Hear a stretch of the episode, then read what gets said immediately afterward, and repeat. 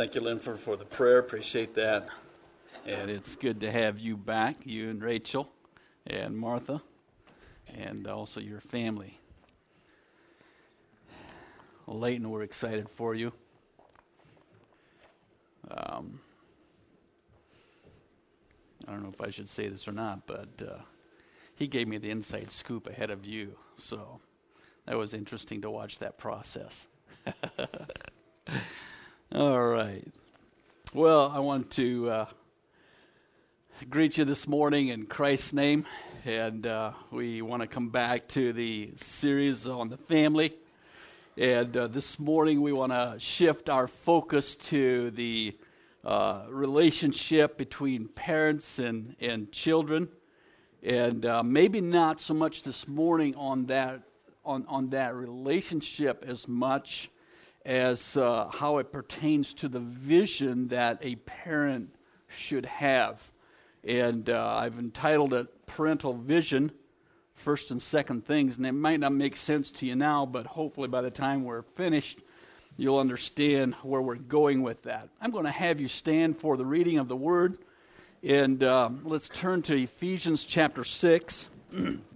very, very familiar passage of Scripture, I'm sure, for you um, where we wanted to base our text. And, and the, the, there's going to be, uh, this is the first part. Uh, the next time I want to then expound further on this text as well. So I'm sort of just laying the groundwork today. But starting to read in verse 1, chapter 6 says, Children, obey your parents in the Lord, for that for this is right. Honor your father and mother, which is the first commandment with promise, that it may be well with you, and you may live long on the earth. And you fathers, do not provoke your children to wrath, but bring them up in the training and admonition of the Lord. And I want to turn back to Proverbs chapter 22. There's a verse here that has. Uh, caused a lot of questions, probably, and a lot of uh, maybe disillusionment, even to some degree. But we want to, uh, to wrestle with this verse here in Proverbs 22, verse 6.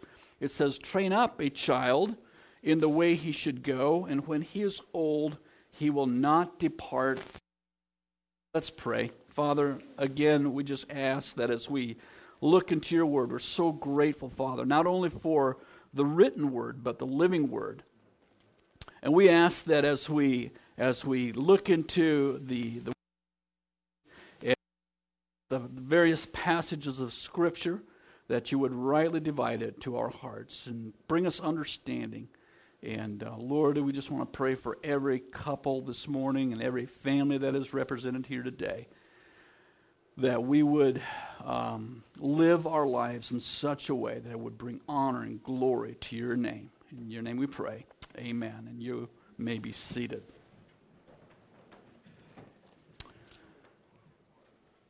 This morning we want to, like I mentioned, focus our attention on the parental vision as it relates to our families. There's so much that encompasses this subject that it's it's almost impossible to well it is impossible to share it in one message.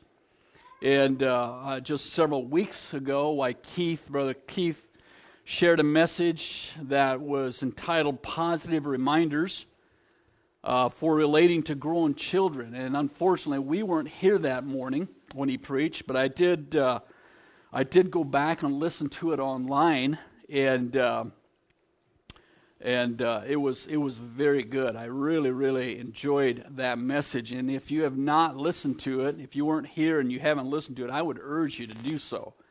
Uh, the message was solid. It was practical, and uh, it was laced with biblical principles that really uh, were well well uh, all wrapped up in, into some very good instruction. And so uh, I don't want to, to beat a dead horse, as it were, but uh, the angle coming from this morning uh, about the parent child relationship, I think, is significantly different from the angle that Keith came from. And so I don't think there's going to be a lot of crossover. So as I was looking at the at the uh, just at the whole concept of the parent-child relationship and the focus that a parent should have. and by the way, I'm using the relationship of parents and children, but honestly, these principles apply to any relationship. Um, and so, as I as I was looking at that, I was thinking, well, there there needs to be a why. Why why is it important? Why is it important to strengthen families? Why is this in, of significance, and why is it important?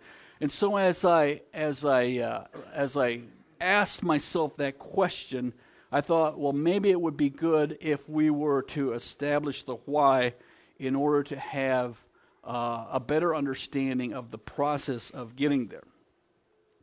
I was in a conversation recently, and um, the brother that I was talking to observed that in the Old Testament, the, the structure in the Old Testament uh, revolves ar- uh, around the family structure in many ways.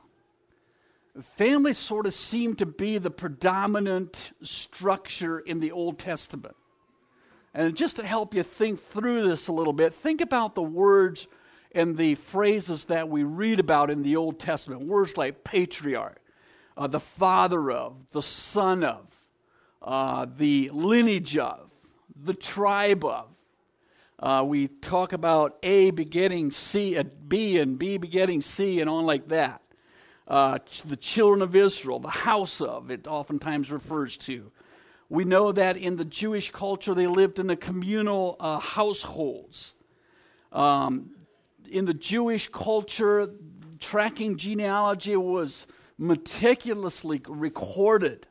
And um, and, and that was very important. Marriage, we see that in husband and wife in many instances. Uh, the arrangement of marriages, young ladies, by the fathers. How would you like that? And, um, but we do see parental involvement in that way. So I think you would agree with me that in a lot of ways, the structure of the Old Testament revolved around the family setting. However, a shift took place in the New Testament. In the very first book in the New Testament, the book of Matthew, uh, to, to, to make that transition briefly, it talked about the genealogy of Jesus. And again, it was meticulously recorded there, uh, the genealogy of Jesus, but only four chapters into the book of Matthew we Jesus makes a pivotal uh, a pivotal statement, uh, and the statement is found in chapter four, uh, where he says in verse. From that point forth, Jesus began to preach, saying, Repent, for the kingdom of heaven is at hand. And from that point forward, the family structure took second seat. What took precedence? I'm asking you the question. I'd like to have a response from you. What took precedence over the family? Yes. Following Jesus. Following Jesus, which which break that down a little bit more.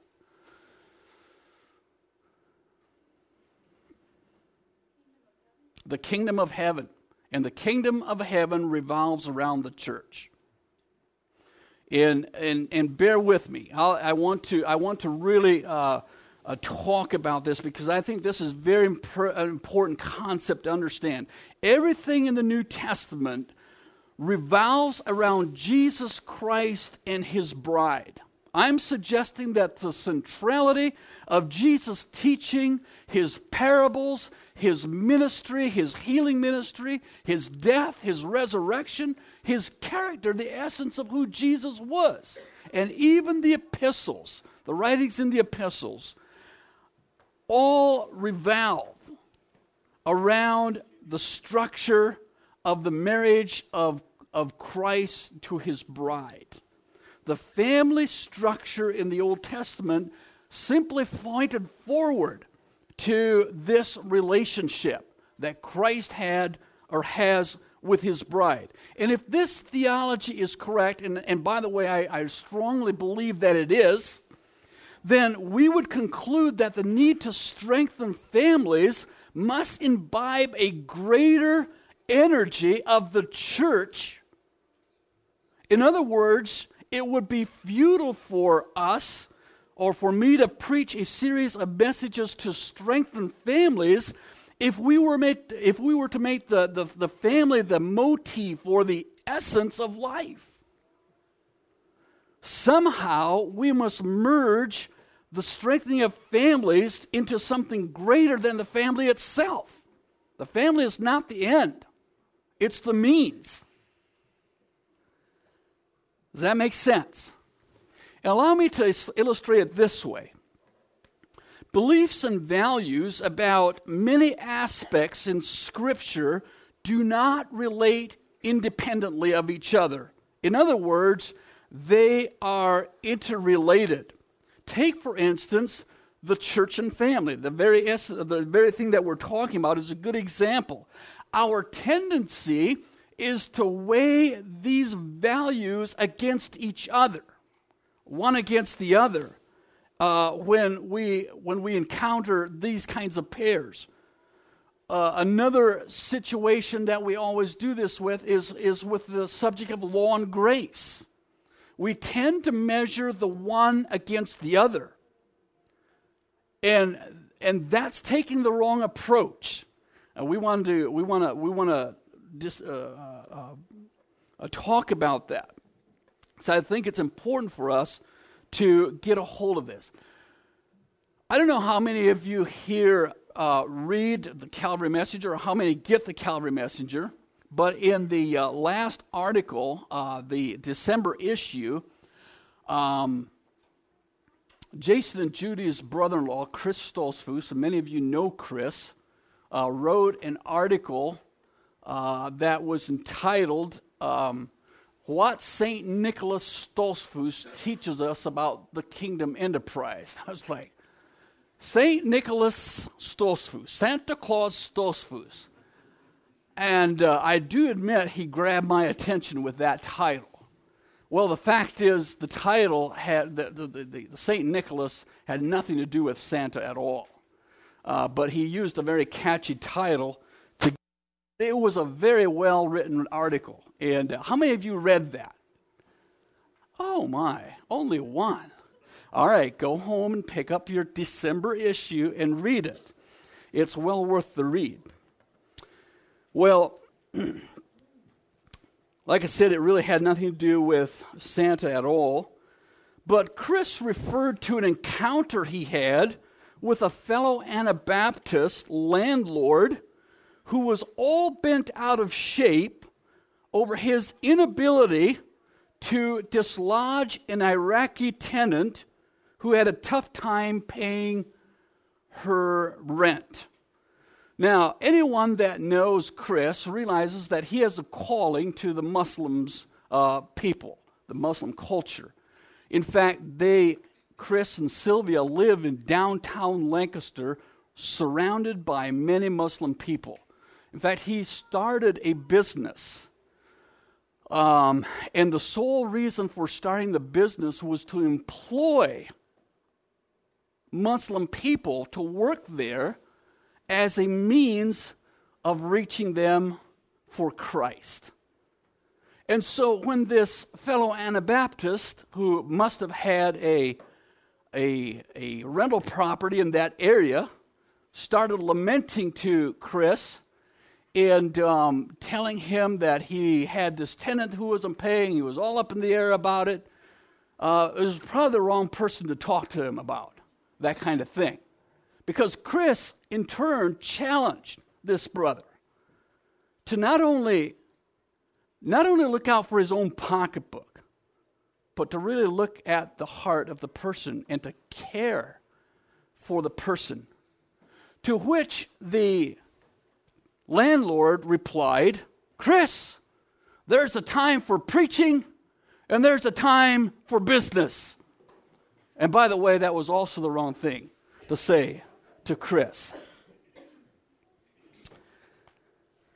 This brother did what exactly what we shouldn't do.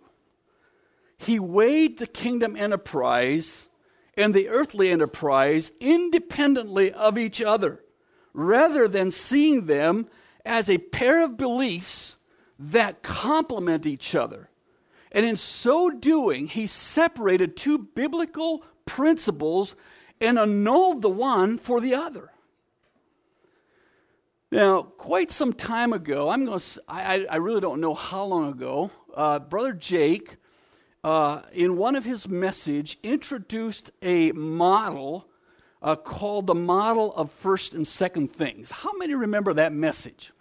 Good, good, good. I'm glad at least there was a that good. And do you remember the concept behind the model of the first and second things? It's based on Matthew chapter 6, verse 31 through 33, where Jesus is speaking, and Jesus says, Therefore, do not worry, saying, What shall we eat? Or, What shall we drink? Or, What shall we wear? For after all these things the Gentiles seek. Now, let me just pause there and say that Jesus was not chiding the Gentiles for seeking after those things. I used to think, or I had this idea, that Jesus was sort of chiding people for seeking after those things. But Jesus was not chiding them. In fact, look at the next phrase. He says, For your heavenly Father knows that you need these things. He understands that we need food and that we need water and that we need raiment. We need the necessities of life. He understands that. But, but, seek first, seek first the kingdom of God and his righteousness, then all these things will be added unto you. we see here the concept or the model of the first and second things. The first things that Jesus is saying that we need to do is seek, follow, and obey God. The second things are the necessities of life. He's not negating the fact that we need the necessities. He understands that. But there's a first thing, a first principle that we need to grab a hold of first. Well, Jake, in his message, suggested that when we, when we encounter a pair of kingdom principles, we should consider that one of the beliefs is the first thing, and this holds a place of priority and focus and emphasis. However, related to this thing also includes a belief of the second thing which should not be separated from or be independent uh, or substituted for uh, the, the first thing. So, if we would have a diagram, this is sort of how it would look. The, there, there's a distinction bef- between the first thing and the second thing, yet they are not independent of each other. The first thing should provide the anchor it should provide the context in, in, in, for, the, for the second thing to manifest itself. So let's make this practical. Let's come back to our fellow Anabaptist who said that there's a time for preaching and that there's a time for business. We have two biblical principles here. We have the kingdom enterprise and we have the earthly enterprise. As a fellow citizen of God, this landlord has a, an obligation. Would you agree with me that this brother has an obligation to make sure that the resources that are given to him he does well with? Would you agree with me? Absolutely. He's responsible. God has entrusted him with a business, a rental house and he will give an account on how well he takes care of that business.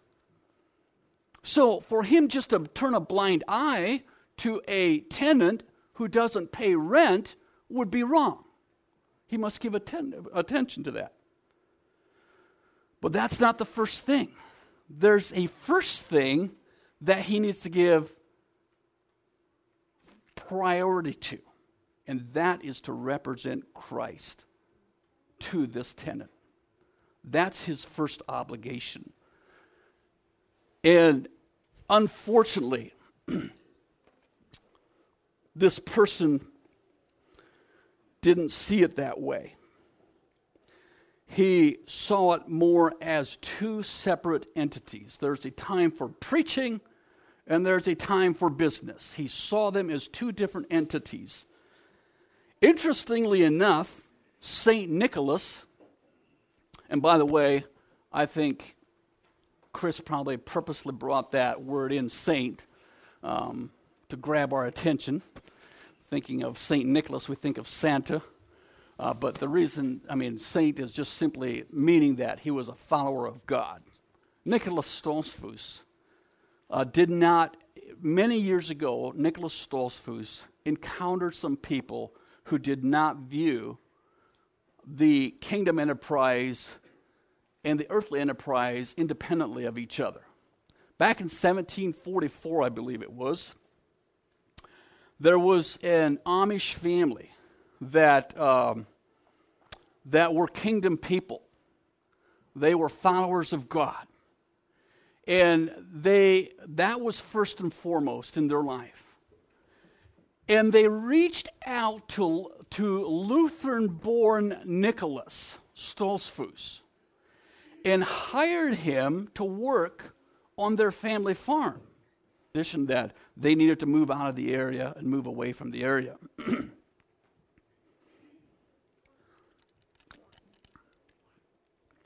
we have record of what Nicholas Stoltzfus wrote to the authorities, and listen to what he said. Um, okay, somewhere here.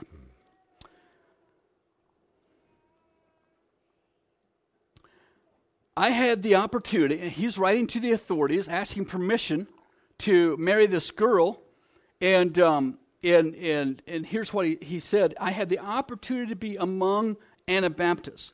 I got used to them and was among them. I was instructed in their religion and convinced to remain among them. Now, later he married this girl, and along with their two children, they moved to the New World.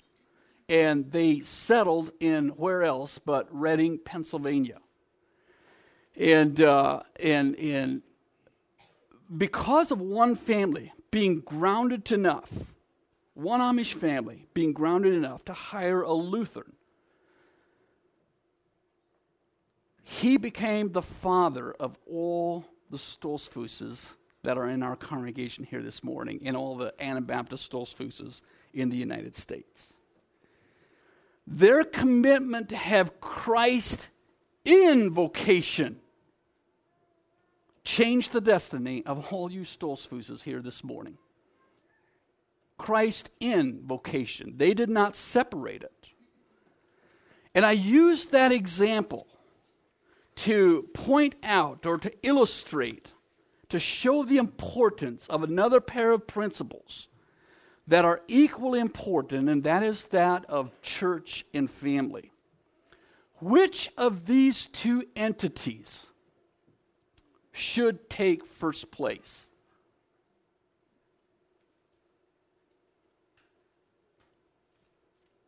I'm waiting.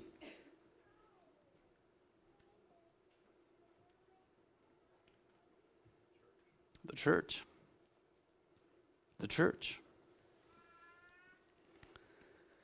The church is the first thing. It must hold priority, yet it should never be separated from the second thing, which is the family in this case. Our tendency is to, uh, to either separate them, like our Anabaptist landlord who wanted to separate business from preaching, or to see them as, as, uh, as um, uh, to hold them against each other, or, or probably more, more uh, correct in our culture is to reverse them. And in so doing, when we place family first, we confuse the motive of why we do what we do. In other words, we have plenty of evidence in our community, and, and this manifests itself in many different ways. Well, let me just pick out one way how it appears. That sometimes it appears that the greatest issue of importance is to have our married children living right next door to us. The family farm becomes many empires as one family member after the other huddles around the family patriarch. And in many cases, the family farm or the homestead becomes issues of greater importance than releasing our children to follow God's call in our life. Interestingly enough, and by the way, like I said, this isn't the only way that it manifests itself. It manifests itself in many other ways. But interestingly enough, many times these family empires are actually very dysfunctional at its core in how they relate to each other, or maybe more, perhaps more correct, how they don't relate to each other. Oftentimes, tough things, the things that need to be talked about, get ignored because it threatens the dynasty of the family. And it's in that context that many horrible misuses and abuses and many dysfunctions are either, are either hid and or ignored. On the surface, the family ties looks, looks very close, to be close, but we don't have to go very far uh, beyond the surface before we start to see how weak that structure truly is. On the contrary, if a parent, parents who hold the church and family in its proper context of each other, will be motivated to make certain that first and foremost, their child is a lover of God. If I were to put this in a diagram, it would look like something, something like this. And by the way, this is the diagram. This is only, I'm, I'm actually, we'll be using this diagram in the next message, and this is only part of the diagram but I'm actually showing you the, the, the, the end goal. What we want to achieve is our children being lovers of God, being a friend of God. That's what we want. So I'm, I'm, I'm giving you the, the last point first, okay? And then we're going to back up next time and we're going to work our way through this chart to see how it really, how do we, how do we get to the place that our children are lovers of God. Now, I want to qualify two things first uh, before I go any further. The first thing is simply that if our belief is that the church is the first things, then it would only be natural, I think, that the goal of the parent would be to have our adult children be a friend of God. The parent with this vision is going to parent differently than the one who has the goal of only surrounding himself with children living on the family farm. Would you agree with that? We're going to parent differently. There are certain processes and procedures that need to be put to place in order for us to achieve this. That doesn't just happen automatically. In fact, a child's heart, as we'll see next time, is bent away from God the propensity for a child is to be his own God. And so this doesn't just happen. There is a process and a procedure for us to achieve this. So I wanted to give you the, the goal first and then work our way through how to achieve that and how to get there. The second thing I want to say is that I am well aware that no parent can make this decision for the child. Okay, I'm very aware of that. I cannot force my child to be a lover of God. We do not enter into a relationship with God on the coattails of our parents. Each individual comes to God, is called by God, and he or she responds according to their choice. A parent cannot make that decision. I want to be very, very clear on that. I'm always uncomfortable when I hear a parent pushing their child to be baptized. I'm not saying that we shouldn't have those kinds of conversations with our children. But we must be careful that we don't build a false security in the child by pushing them into a decision that they're not ready to make uh, for whatever reasons, one that is only grounded on their personal relationship with the Lord. So, I, I, I the, the, there's a fine line there. We need to talk to them about it, but we need to be careful that we don't push them into something that they're not ready for. We see it happen frequently when a ch- child is encouraged to be baptized and they are not ready to personally make that decision. They go ahead, they are baptized, they join the church when there's really not a redemptive work done in their heart. And what happens is we oftentimes see the child, after several years, losing interest in the church and more um, uh, regretfully losing interest in God altogether. Now, having said all that, having said all that, however, in our next message, we will use Scripture to show that parents wield a powerful influence on the child. You, as parents, have a powerful influence on the child. We don't make the decision for them, but we also don't take the errant approach that the parent is at the, at the mercy of the child's decision. I simply cannot understand parents who sit idly by while their child self destructs and they feel helpless to do anything about it. I've heard the phrase from parents, well, there's nothing we can do about it. And that's buying into a lie that comes straight from the pit of hell. And I, I know that's a very strong statement, but I feel very powerful. Uh, I feel very passionately about that.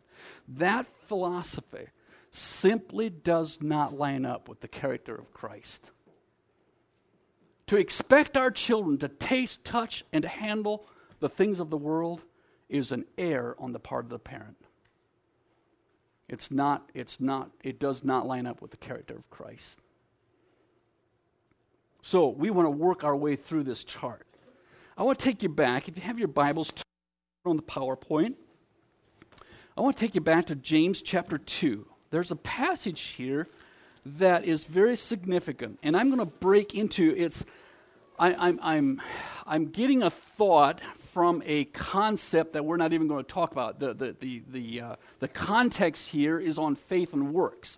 James is wrestling with this whole idea of faith and works. And by the way, that's another pair of principles. Okay? What's the first thing on, on the faith and works? What's the first thing? Faith, absolutely. What's, what should never be independent of faith? Works, absolutely. Same principle. But we see a comment 17 again because again it's really not i'm not focusing on the whole subject of faith and works i want to pick out something that james mentions and he picks it up from a comment that was made in the book of Chronicles by Jehoshaphat.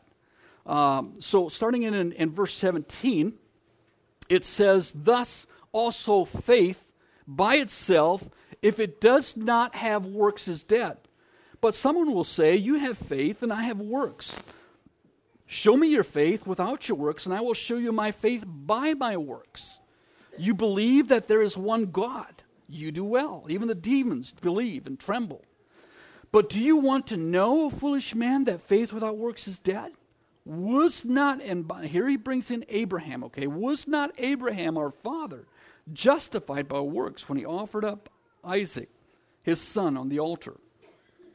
Do you see that faith was working together with his works, and by works, faith was made perfect. Now, listen to the last statement that he makes here in verse 23. He says, Then the scripture was fulfilled, which says, Abraham believed God, and it was accounted to him for righteousness, and he was called what? A friend of God. There was a process that got Abraham to this point. I think it was Je- James is quoting Jehoshaphat when he recognized that Abraham was a friend of God. And I just thought, you know, why wouldn't we have that same vision as parents that our children would be called a friend of God? God lovers, a lover of God. Let's go back in John chapter 15. this is possible because Jesus puts it out to us. John chapter 15, starting to read in verse 12. this is my commandment. No, verse 12. Chapter 15, verse 12, yeah. Um, this is my commandment that you love one another as I have loved you. Greater love has no one than this, than to lay down one's life for his friend. You are my friends if you do whatsoever I command you. So, God is, Jesus is inviting us to be his friend. Why should we as parents not have that same goal for our child? Not only do we want them to be God lovers and to be a friend of God, we also want to be their personal friend. There's something very inviting and beautiful to witness a healthy adult parent child relationship that is friendship based. I'm telling you, the lie that is out there that we can just expect teens to rebel is not, it, it's a lie. There's no reason that we as parents should not have the goal to be their best friend. Ah, sure, we're going to have pushing and pulling and tensions. That's all healthy in a relationship. Of course, I'm not saying that it's going to be all smooth, but at the end of the day, why shouldn't we be their best friend? Now, notice that on this chart, that's a very, that priority is very low on the scale as a newborn. and here's where I see maybe some of the mistake that parents make is that too early on, they try to parent as a friend instead of as a parent. See, that should be the goal at 18 years old when the child is an adult. Don't parent as a, pre- as a, as a friend, parent as a parent. And we'll talk about that. But the goal should be to be a friend at the end of the day.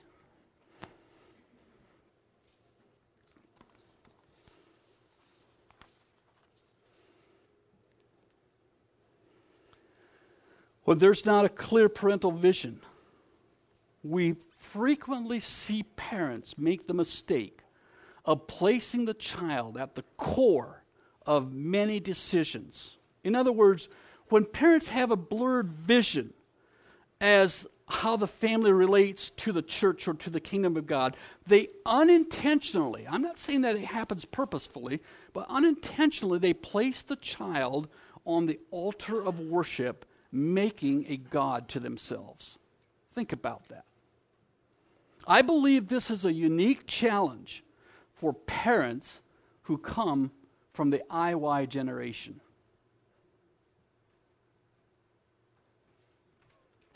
Uh, you have grown up, you and the IY generation, you've grown up in a generation that is unprecedented in many ways. Never, in my knowledge, has there been a generation of people that have been given so much opportunity with so little investment. The explosion of technology has increased the level of expectation. Technology does that. Think about it. And by the way, I'm not angry at you for being in the IY generation. And I'm not trying to impose guilt on you. You had nothing to do about when you were born. But you have some unique challenges.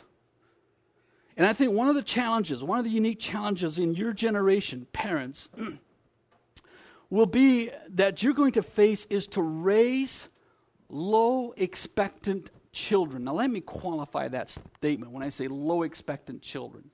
I'm not talking about a child that has no self worth or has no ambition or no drive. That's not what I'm talking about. I'm talking about debunking the eye of your generation. I mean,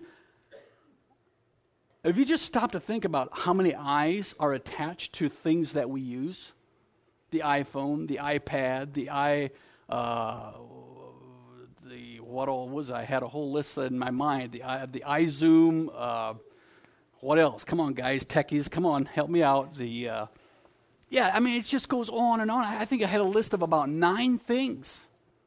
I can't think of them right now, but in your generation, and what happens? what happens then? That that you have been given a lot. You as parents in the IY generation have been given a lot, and your tendency will be for you to parent with the attitude that your child deserves equal to or better things than you've experienced, unless you're very intentional about putting kingdom values above family values. Parents, it is okay for Johnny and Susie to miss an hour of sleep in order not to, to, to miss a church function. And in fact, you're going to create a far more stable environment for your child by incorporating habitual practices such as, ch- as regular church attendance. Now, I'm not talking about just filling a space on the pew. I think you know me well enough that you know I'm not just referring to making sure that you're here every Sunday or every Sunday evening or Wednesday evening. I'm referring to the kind of relationship with Jesus that your child not only sees, but experiences in everyday life. Honestly, I can't think of any time that Glad or I stayed home from church with our children because they needed extra sleep or because we had too many things going on the other days of the week.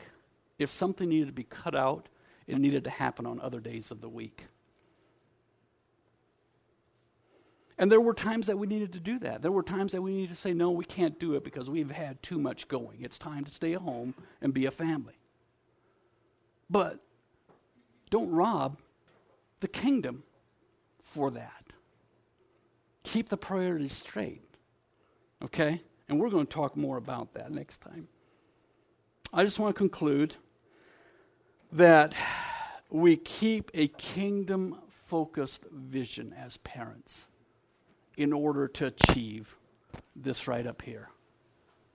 I'll close with that, and then Keith, I'm going to let you come up and uh, make the final comments, whatever you want. Father, in the name of Jesus, we come before you. We are so intrigued, Father, with the way that you've called us to be your friend. And I don't know if there's any parent here today that wouldn't have that desire for their children. I'm sure that every parent would desire that and even people who are not married and are working with uh, friends and, and people, co-workers, and, or have people that they interact with in life, that they have a desire to see them be friends of God, to be lovers of God. And Lord, help us never to separate the kingdom focus uh, over other things. Help us to stay grounded, rooted, and have a very clear direction in order to achieve what is, uh, what is most important in life. So we commit this to you, Father. We commit each, each parent, each individual who's, who's relating with other people, Lord, to you, and ask that you would bless them with wisdom. We pray this in your name. Amen.